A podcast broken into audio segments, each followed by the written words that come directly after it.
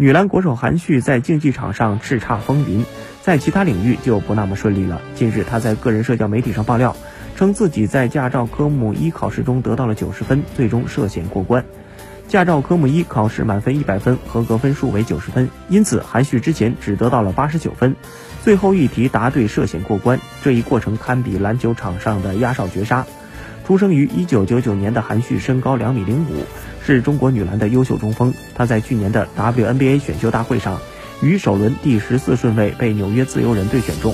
在自己的 WNBA 处女赛季，韩旭出场十八次，场均贡献三分、零点八个篮板、零点二次盖帽。今年二月，韩旭随中国队出征女篮奥运资格赛第三阶段，她场均拿下十三点三分和六点三个篮板，为中国女篮取得三战全胜，顺利晋级东京奥运会立下了战功。